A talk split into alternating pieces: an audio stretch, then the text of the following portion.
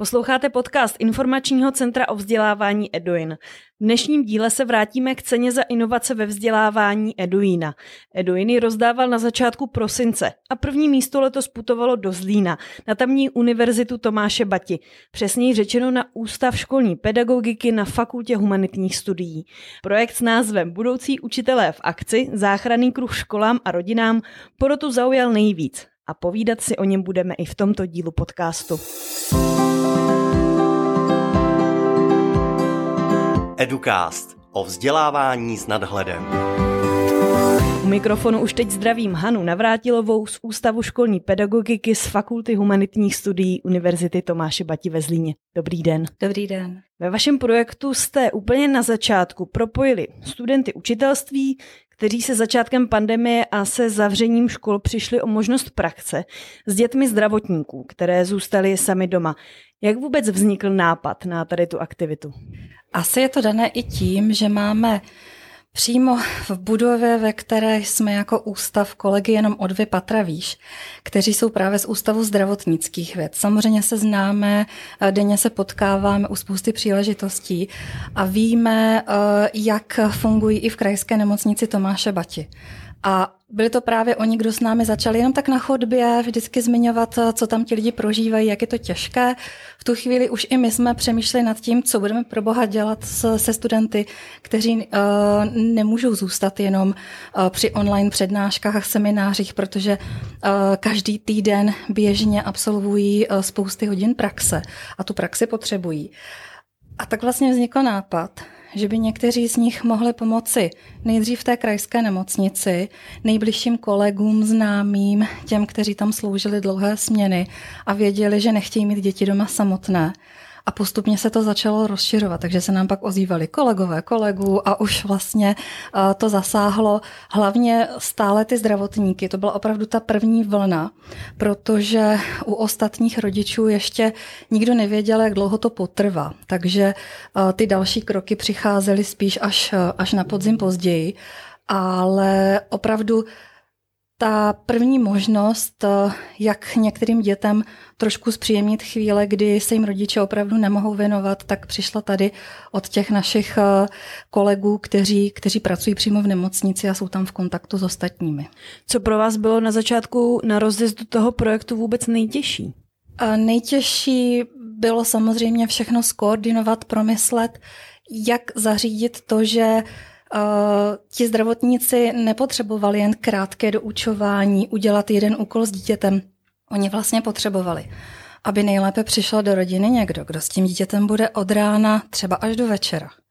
Kdo mu uvaří nebo ohřeje oběd. Kdo si s ním zahraje hry, kdo si s ním bude chvilku povídat o čemkoliv. A tam ta koordinace nebyla jednoduchá, protože přeci jenom studenti zároveň si museli plnit i jiné povinnosti, měli nadále výuku, byť tedy velmi omezenou. Ale chvilku jsme se s tím potýkali. Těch studentů ale zase nebylo na začátku tolik. Takže potom ještě o něco náročnější byly ty kroky, když už se to všechno rozšířilo až do škol. Možná je úplně zůstanu u toho úvodu. Vy jste sama zmínila, že to nebylo jenom takové to doučování, i třeba jak je podobná praxe, že prostě student přijde v té škole, stráví nějaký čas, ale že tohle trvalo častokrát o mnoho déle. Jaký byl ze strany těch studentů zájem? Oni se hodně dlouho báli toho, co je čeká, protože vstupovali do něčeho, co předtím z těch praxí neznali. Kdybychom je v tu chvíli měli posílat do tříd, tak to pro ně bude prostředí, ve kterém už se orientují a ví, co tam mají čekat. Ale tady někteří váhali a také to bylo spojeno s tím, že nikdo netušil, co nám ta nemoc přinese. A oni se hrozně báli i toho, že třeba v té rodině, když je to kontakt se zdravotníky z těch nemocnic, že budou ohrožení tím, že onemocní. Ještě všichni se báli toho, že je to možná smrtelná nemoc a, to nám dost tlumočili, takže někteří váhali, jestli opravdu se na to cítí. My jsme nikoho z nich samozřejmě nenutili. Vždycky jsme respektovali, pokud tam byl student, který měl i uh, prarodiče nebo jakékoliv další členy rodiny, kteří by mohli být tím ohrožení, tak jsme uh, samozřejmě respektovali to, že třeba se do takové akce pouštět nechtějí. Ale těch, kteří uh, ze stovek studentů, co máme, byli ochotní se do toho pustit, tak bylo naštěstí v tu chvíli dost. ale báli se. Prostě nevěděli, do čeho jdou. Všichni měli na začátku hrozný strach. A pak byli hrozně šťastní, že to zažili. Vy už jste to trochu říkala, že studenti třeba i ohřívali oběd, hráli si s těmi dětmi, tak um, dá se to trošku popsat, co všechno v těch rodinách zažili, že tedy nešlo jenom o to doučování? Zažili opravdu hodně situací, které jsou teď pro ně moc důležité. Protože ohřát oběd v mikrovlnce nebo zahrát si Pexaso není až tak obtížné. Ale oni zažívali i situace, které pro ně byly z těch těžších, ty, kdy vstoupily eh, do bytu a rodiny, kde byly třeba čtyři děti namačkané v jedné místnosti a neměli ani čas, ani prostor na to, aby zvládali všechny online výuku. Zažili rodiče, kteří eh, je nechtěli pustit dovnitř nebo jim lhali o tom, že mm, to dítě eh, je teď někde jinde, než bylo, takže vstupovali do rodin, kde věděli třeba potom um, pracovníci ze škol, že ty děti potřebují pomoc. Ale příliš nespolupracovali ani rodiče, nebo o to neměli zájem. Ale abych nemluvila jenom o tom těžkém, tak zažili také spoustu příjemných chvilek a rádi o tom potom povídali, kdy měli radost z toho, že dítě, které bylo nejisté, nervózní, taky se bálo, protože i ty děti věděli, že přišlo něco, co eh, je pro nás těžké a čeho se všichni trochu bojíme. Tak třeba se rozpovídali na téma eh, filmu o autech, na který se chvilku společně podívali a jak viděli, jak to dítě povolilo a bylo, bylo prostě v pohodě, tak z toho měli obrovskou radost. A přišli na to, že i tohle je důležité, že nejde jenom o matematiku, češtinu a o to, aby měli udělané úkoly, ale aby na chvilku tam měli toho kamaráda. Takže oni opravdu se dostali i do těch rolí, kdy někdy to bylo těžké, ale někdy skvěle zafungovalo to, že s tím dítětem byli na jedné vlně. Vy jste to taky trochu říkala, že studenti museli dál plnit své školní povinnosti. Také jak se to dařilo skloubit dohromady? Vy jako škola jste jim vyšli třeba nějak vstříc? Určitě, samozřejmě. No a taky máme šikovné studenty, takže to zvládali. Já vím, že někdy, někdy nad tím vzdychali, někdy si postěžovali a to bylo individuální i podle toho, co všechno se ten každý student rozhodl řešit. Ale pokud jsem já aspoň mohla postřehnout z toho, co mi všechno pak povídali na seminářích, tak uh, oni vlastně pak v těch rodinách trávili mnozí mnohem víc času, než by i museli.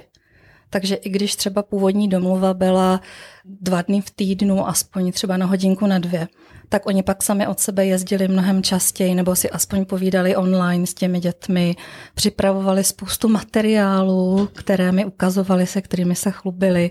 Dali do toho nakonec Víc, než by museli. Úplně je to pohltilo některé a jsem za to ráda. Z toho, jak to povídáte, tak jde slyšet, že máte zpětnou vazbu od těch studentů, tak dá se nějak říct obecně, jak oni hodnotili tady ten projekt, tady ty vlastně netypické praxe? Jako velkou zkušenost, kterou by bez té situace vlastně nikdy nezažili. My bychom opravdu dál pokračovali v tom zajetém režimu, chodili by do škol, pracovali by ve třídách. Máme další projekty, kdy třeba máme děti na univerzitě, což je letní univerzita pro děti, kdy u nás tráví nějaký čas. Máme projekty typu filmový festival, kde studenti připravují spoustu aktivit pro děti, eh, které tráví ten čas ve Zlíně a jezdí na exkurze, eh, doprovází je třeba na sportovní aktivity, ale eh, je to takový ten běžný režim. Tohle bylo něco, co mohli zažít, takže byť ta situace byla a je hrozná, tak jim to dalo něco, co by jinak nezažili. A spousta studentů má problémy, když přichází poprvé do praxe a mluví se o šoku z reality, tak mají největší problémy s komunikací eh, s rodiči, protože tam bez toho každodenního kontaktu už v ostré praxi se to těžko získáváte ty zkušenosti. A oni teď byli právě v tom úzkém kontaktu s rodiči a museli s nimi komunikovat, domlouvat se, poslouchali ty jejich starosti a zároveň starosti učitelů a byli tak jako mezi nimi. A to je něco, co by jinak během studia tolik nezažili. Vy jste říkala, že tedy studenti tam jezdili i častěji, než třeba museli. Máte nějaké zprávy, že třeba nějaké vztahy přetrvaly i ty skoro dva roky třeba, že ty studenti se výdají s těmi dětmi stále? Ano, je to tak. A jednak ti rodiče byli spokojení, takže se tam vytvořila vazba, eh, stali se až kamarády nebo někde téměř členy rodiny.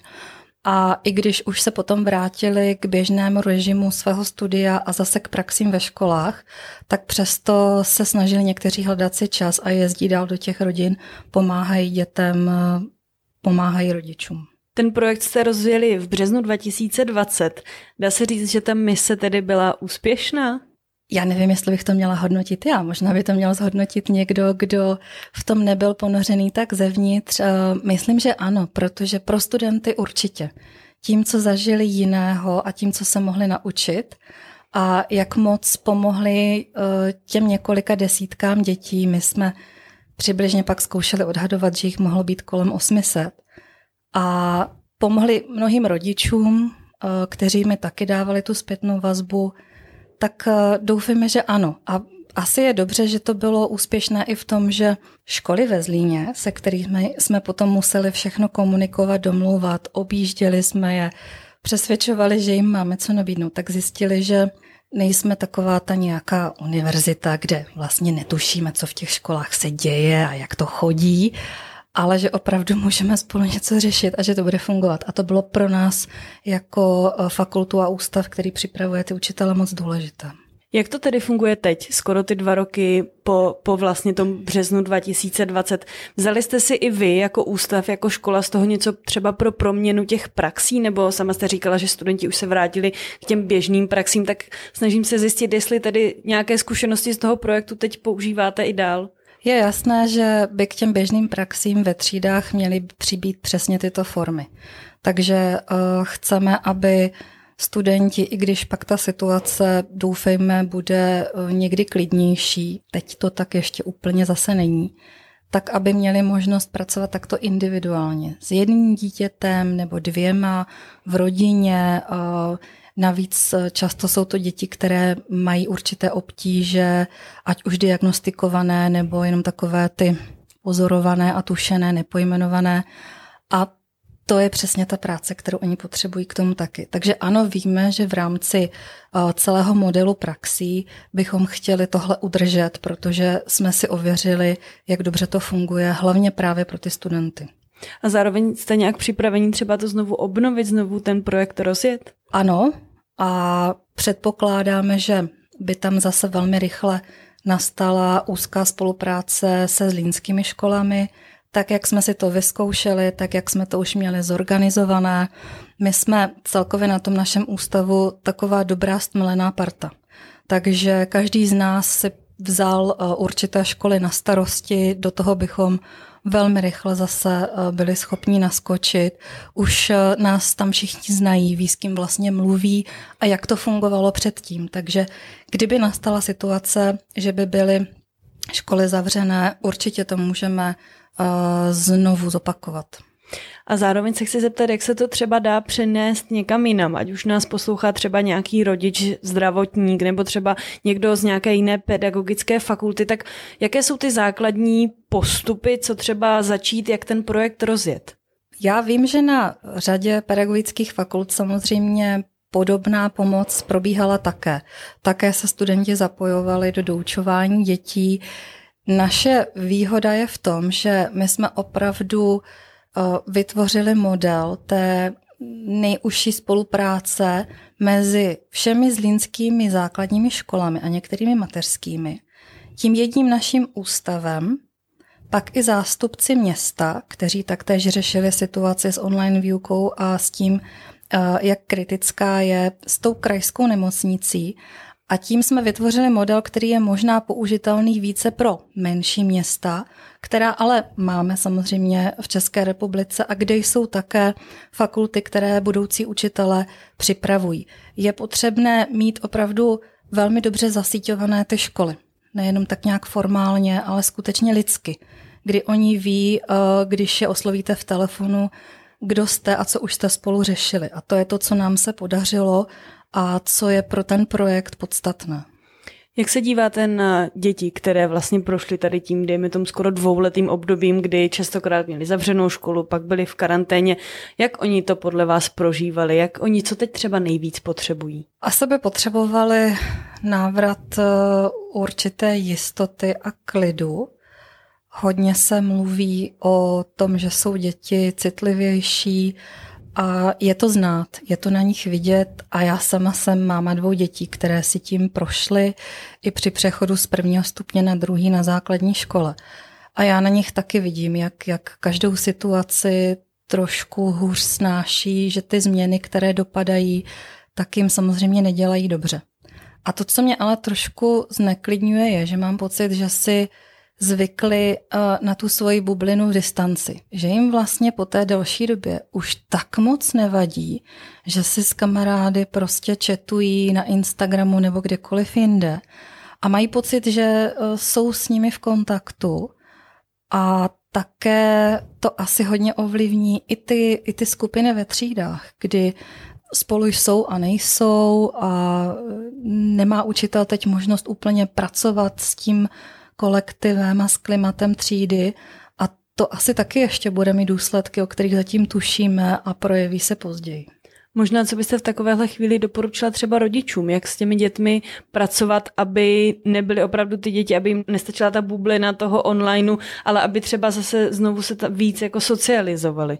Aby ten rodič sám si uvědomil, že to nastalo, že ty děti můžou na některé věci reagovat jinak, že celkově nevadí třeba sem tam špatná známka z něčeho, co eh, není tak jednoduché chytit, když jste chvíli v karanténě, chvíli ve třídě, chvíli zase prostě se něco děje. Jsou určitě možnosti, jak eh, ty děti dostat eh, k ostatním, protože fungují různé centra a střediska, kde je možnost, aby ty děti byly mezi vrstevníky tak eh, to se samozřejmě v mnoha případech děje. Další rady jsou, jsou těžké. No. Ehm, je fakt, že, že komunikace mezi vrstevníky i třeba na prvním stupni základní školy přes ty sociální sítě je a bude běžná.